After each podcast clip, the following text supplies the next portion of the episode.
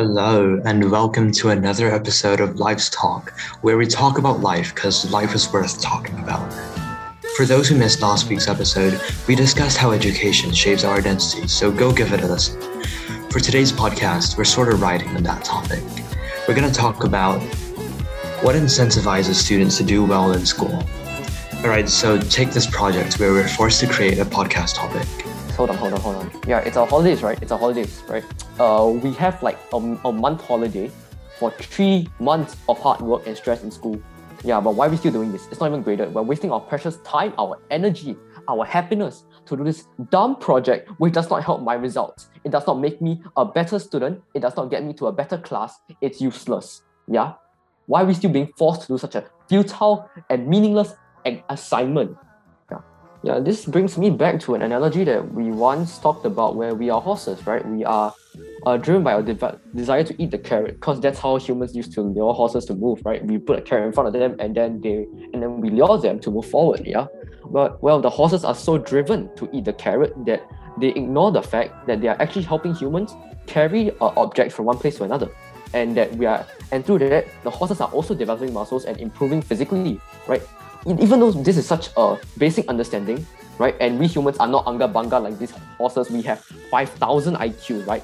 We still get blinded by this competitive nature, especially here in Singapore, that we are we are uh, we are missing out on the true importance of education, education which is developing in intellectually and uh, attaining new knowledge and skill sets that we are only focusing on our results and we don't care about anything that does not affect our GPA or our actual our final score at the end, right?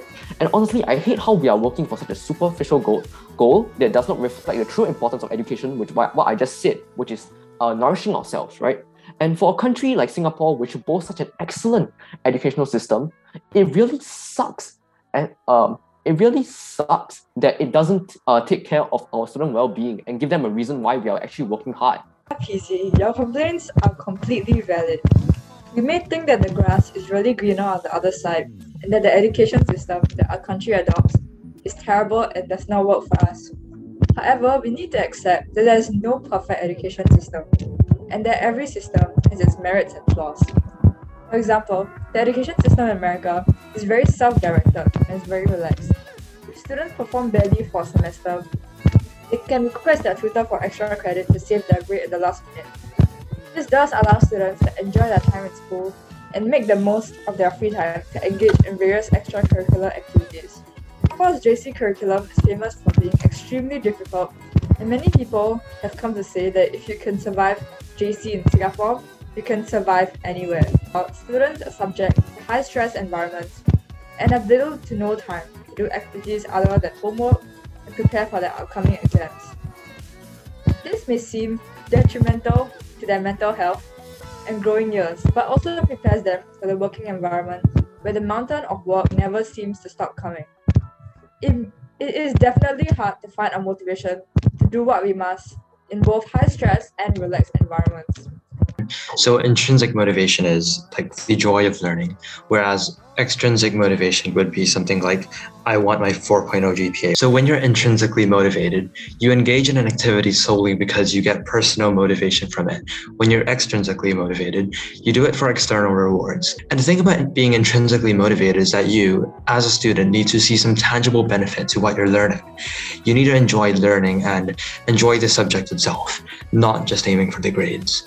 In our education system, that that is hard to do there is definitely an emphasis on memorization and just knowing the content without understanding it and therefore just aiming for good grades rather than enjoying the learning process and understanding content.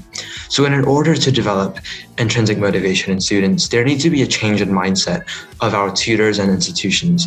There needs to be a balance of both extrinsic and intrinsic motivation because it is important to have both of them at the same time.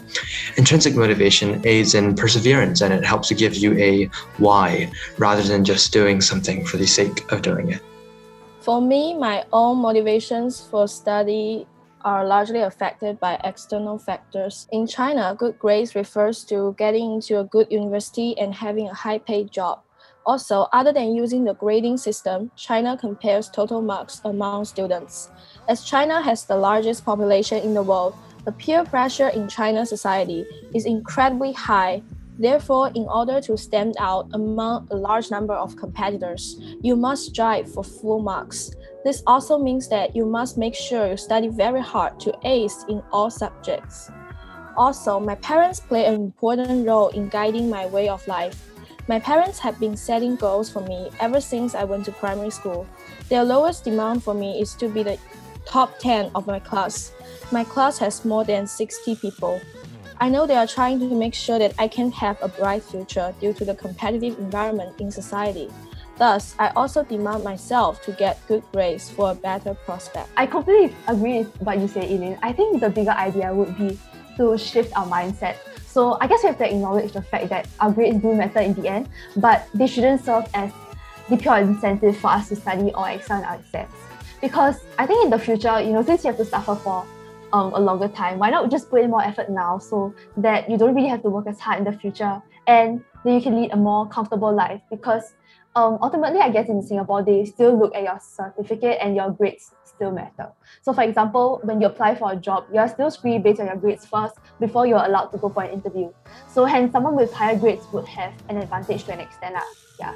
So, I think like what Shannen said also, ultimately, when you enter the workforce, the skills that you learn now, rather than the actual content that you learn, will really help you in the future. Or like even now, you know, in school, we are learning how to write research papers.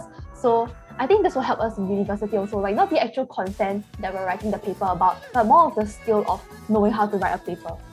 So, yeah, in the future, I guess you don't really have to know how to solve quadratic equations, or you probably won't even remember what the definition of gravitational force is, unless you know your job requires it. But what's more important is to really find the joy in learning, which is you know what Janson said. That. Um, I think once you find the joy in learning, the motivation will just naturally come through. So, um, like for example, you don't really have to motivate yourself to play video games or like part- participate in a hobby. You don't really tell yourself, oh, um, I have to do it right now. I need to play video games right now. You know, like you just naturally do it just because you want to.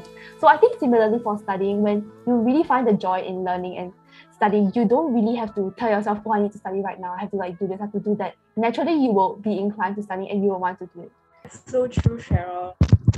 Just to summarize the three key messages we're trying to bring across, by looking beyond the results and by being genuinely interested in what we're learning, and with a shift in mindset, motivation will find its own way to us.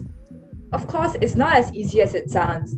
It does require some deep soul searching and realizing what really our priorities in life are. In short, learning to do things because we find them inherently valuable, not just because of some external con- reward or consequence we'll find ourselves more likely to do that. Let's focus on why we're doing what we're doing, and we'll find it way easier to get done.